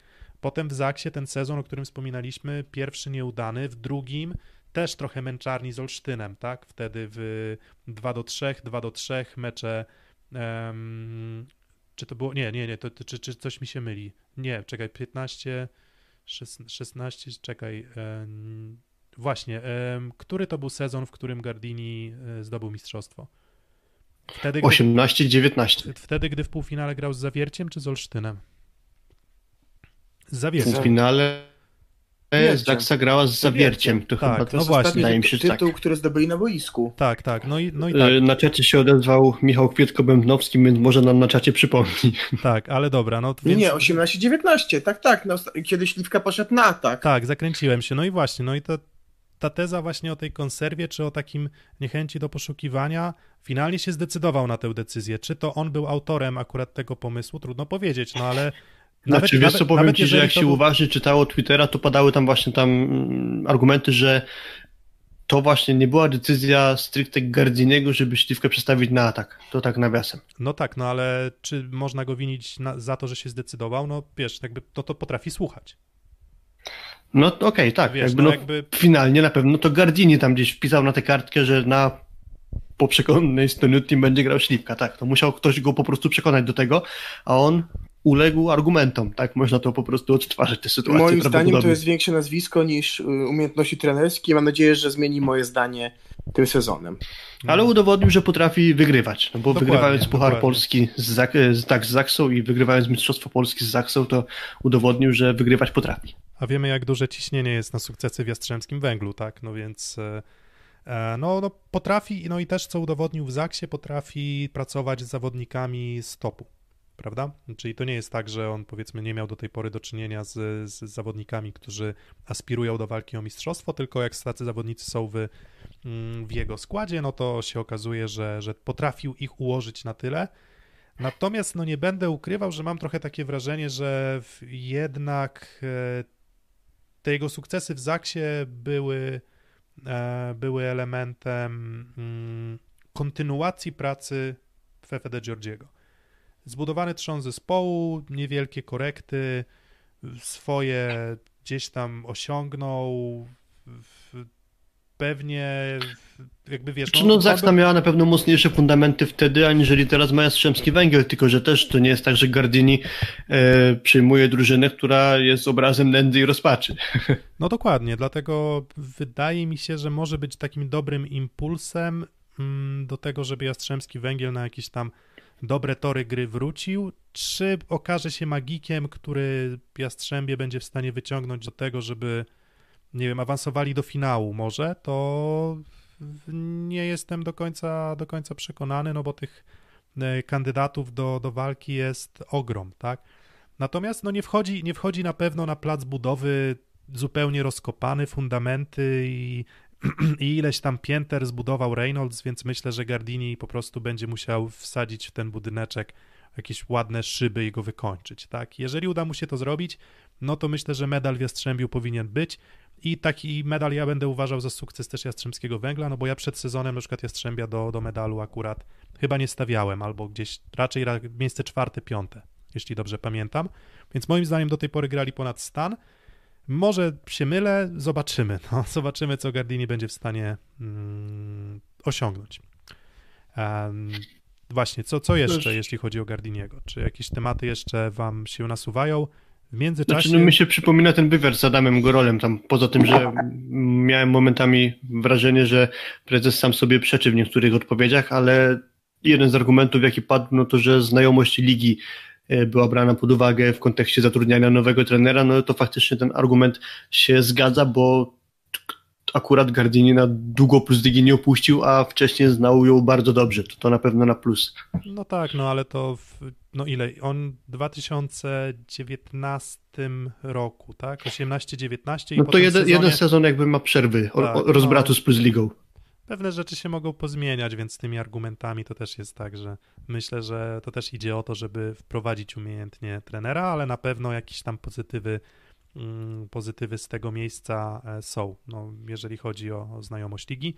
Em, no to jakbyście mieli wytypować, ja mówię, że ok, medal pewnie się uda, tak myślę, że się może udać, ale jak sądzicie, co, coś więcej? Znaczy ja dzisiaj nie widzę argumentów, żeby Zaksa nie zdobyła Mistrzostwo Polski, tak ogólnie rzecz biorąc, więc sądzę, że medal będzie sukcesem Jastrzębskiego Węgla. Mm, A będzie? Zaksa, która przegrała seta. Tak, Zaksa przegrała seta z y, Lindemann Alst, jakby ktoś się Yy, zastanawiał. Ale to nie gra roli moim zdaniem. Nie, nie gra roli oczywiście i ja nie widzę Jastrzębia wyżej niż... Chyba nawet nie widzę ich w finale, mówiąc szczerze, ale Mhm. Obym się zdziwił, jak dobrą pracę wykona Gardini. No właśnie, więc y, skoro w tym, mówię, te wywiady były kuriozalne dość. Jakby ja uważam, że mm, jak się nie ma za dużo do powiedzenia, to się nie powinno mówić w ogóle i je, mnie, mnie nie przekonał, mnie, mnie ta wizja nie przekonała, mnie argumentacja, że akurat tego konkretnego trend, znaczy, że akurat taką decyzję ze zwolnieniem Reynoldsa, nie wiem, jakby było to dla mnie takie, wiecie, chaotyczne, szarpane, trochę na zasadzie, wiecie, no nie jesteśmy spontaniczni, nie reagujemy jak powiedzmy, nie wiem, impulsywnie, a potem przegrywam z Olsztynem, otrzymuję SMS-y od trenerów, którzy są zainteresowani i w sumie mówię, dobra, no to może jednak wyrzucę tego Reynoldsa i ten Gardini, który pewnie wysłał mu SMS-a, czy tam agent Gardiniego, mm, no to to jest mój typ teraz. No to, no nie wiem, no moim zdaniem nie świadczy to no, o jakiejś ciągłości e, Ale pracy. wiesz, prezesi chyba tak mają, nie? Że sobie za zaprzeczają w jednej wypowiedzi. No, myślę, że gdybyśmy No zapytali... wiesz, trudno, sporo- trudno powiedzieć, żeby Sebastian Świderski sobie w czymkolwiek zaprzeczał, bo akurat Nie, jego pracę można tylko w takiego- samych superlatywach chyba tak- wypowiadać. No, no takiego typowego prezesa, jak z takich memów, wiesz, że tam typowy Janusz. Nie, miałem na myśli takiego prezes. prezesa z, z największej organizacji sportowej w Polsce. Okej, A wiem, No, rozumiem. tego co niedawno podjął też ciężką decyzję o zwolnieniu tak, trenera. dokładnie. Tak, dokładnie, ale na swoich własnych zasadach. Absolutnie. Co by nie mówić, Boniek zwolnił Brzęczka na własnych zasadach. No i na własnych zasadach zwolnił Gorol. Um, wiecie, to jest tak, albo jest wizjonerem, albo w cudzysłowie powiem, nie jest wizjonerem. O tak to ujmę, żeby, żeby, żeby nie przeginać, e, żeby nie przeginać z oceną. Dobra, no to chyba tyle. Mm, Skończyliśmy. Jest 21.13 na liczniku. Y, Lindemann Als prowadzi 1 do 0 z Kędzierzynem Koźlem, z Zaksą. Mm, Jeżeli macie ochotę, to się przełączy teraz tam. Mamy nadzieję, że nie zanudziliśmy was. E, Jeżeli ktoś Jako, przegapi... jako ciekawostkę, a propos tego meczu Zaksy z Lindemann Als, mogę wam powiedzieć, że o ile Zaksa nie gra o nic, o tyle Belgowie też nie grają o nic, a już w sobotę grają półfinał Pucharu Belgii z Grignard Masy, więc tym bardziej powinno zależeć na oszczędzaniu sił. No dokładnie, ale cóż, no mm, właśnie, to jeszcze jedna taka uwaga, jak już tak wracamy do tej Ligi Mistrzów. W lekki niesmak wprowadziły mnie komentarze w studiu przedmeczowym przed meczem właśnie Belgów ze Skrą, gdzie mówiono o tym, że to jest jakiś dramat, że to jest żenujący poziom, że to jest fatalne, że Skra nie może tam stracić seta i nie powiem, że jakiś tam lekki uśmiech satysfakcji nie pojawił mi się pod wąsem, że, że jednak tego pierwszego seta i trochę ten, trochę Belgowie skrę e, postraszyli w tym meczu, bo no bo to jest sport i skreślanie drużyny też po jednym meczu nieudanym, no bo trzeba otwarcie powiedzieć, że to był nieudany mecz, mm, no to jest trochę za dużo i właśnie mówię, było bardzo niewiele, żeby ten przytyczek trochę mocniej zabolał skrę, więc to mi się nie spodobało. Mhm. No ale to Znaczy było też, znaczy mocno było w głosie komentatorów słychać tę taką trochę konsternację tym, co się dzieje na boisku, no bo to faktycznie wyglądało zgoła inaczej niż miało wyglądać i też jestem takiego zdania, że trochę, znaczy nawet bardzo nie- niedoceniono belgijskiego zespołu, przesadniej niż moim zdaniem powinno się. E, Także dość ciekawym zjawiskiem było właśnie słuchanie komentarza tego meczu, biorąc pod uwagę jego przebieg, czyli że miało to zupełnie inaczej wyglądać, a tu za chwilę może się wydarzyć katastrofa. Oczywiście na szczęście z perspektywy tam polskiego klubu do tego nie doszło, żeby mm, Skra choćby ten mecz przegrała czy coś, chociaż też dało się odnieść taki, takie wrażenie, że jakąś dużą katastrofę spowodowałoby to, jakby Skra straciła mm, seta właśnie z Belgami, co jest moim zdaniem nieprawda, to po pierwsze, a po drugie też y, trochę nie do końca moim zdaniem komplikowałoby bardzo skrze sytuację, to jeśli nawet by Bełchatowianie w tym dwumeczu z Fenerbahce i z Belgami stracili punkt, bo to też moim zdaniem y, sprawiłoby, że ich sytuacja, jeśli by wygrali, to byłaby całkiem niezła w kontekście awansu z drugiego miejsca, a słuchając y, wyłącznie komentatorów, to można było odnieść wrażenie, że coś strasznego się wydarzy, a to nie miałoby miejsca, tak mi się wydaje. Mm, Dokładnie. I, no i właśnie, no, czy, czy nie nauczyły nas pokory takie sytuacje, jak nie wiem, porażka e, z Australią na Igrzyskach Olimpijskich? Czy na przykład, nie wiem, mecz z Argentyną na Mistrzostwach Świata, po których się wydawało, że jest nieciekawie? No, kilka już takich sytuacji było, w których na pewniaka się mówiło, że no nie, nie da się tego przegrać i, i, i w ogóle się, nie no, absolutnie, tak? Z perspektywy tutaj, jak siedzę w Rzeszowie i, i tego, że chodziłem dawno temu na sekorysowe, to mi się przypomina, nie wiem, czy będziecie kojarzyć, Metalurg Żłobin. Myślę, a właśnie, Taki bo białoruski. chcia- chciałem powiedzieć, że to był Strojciel Mińsk, tak? Ale, Nie, ale, nie, ale to był Metalurg Żłobin. Tak, tam, I oni wyrzucili Resowie chyba z Pucharu Challenge, zdaje się. a, a porażka tam z Kry chyba z Rematem zalał, chyba coś takiego też było w, w Rumunii. Uniwersytea Krajowa, czy czy coś tytuł- takiego to był Tak, więc- rumuński, bo to możliwe chyba, że o tym mówimy. Więc to różnie, różnie bywa, no więc e, po prostu to taka e, koń, końcowa myśl. Dobra, e, dzięki za dzisiaj i mamy nadzieję, że słuchało się dobrze. Jak zwykle dajcie subskrypcję. Tam taki przycisk nawet jest na ekranie, że, że jak klikniecie nieduży, to tam gdzieś tam powinno być subskrybuj. Dajcie lajka, udostępnijcie swoim znajomym. A, no i dzięki. Mamy nadzieję, że mm, zrobiliśmy wam przynajmniej dobrą robotę i dobrze się bawiliście przez tę mm, godzinę z hakiem. Dobra, dzięki. Dzie- Dzięki, dzięki. Dzięki, do usłyszenia. Dzięki bardzo. Trzymajcie się i już wkrótce się słyszymy ponownie.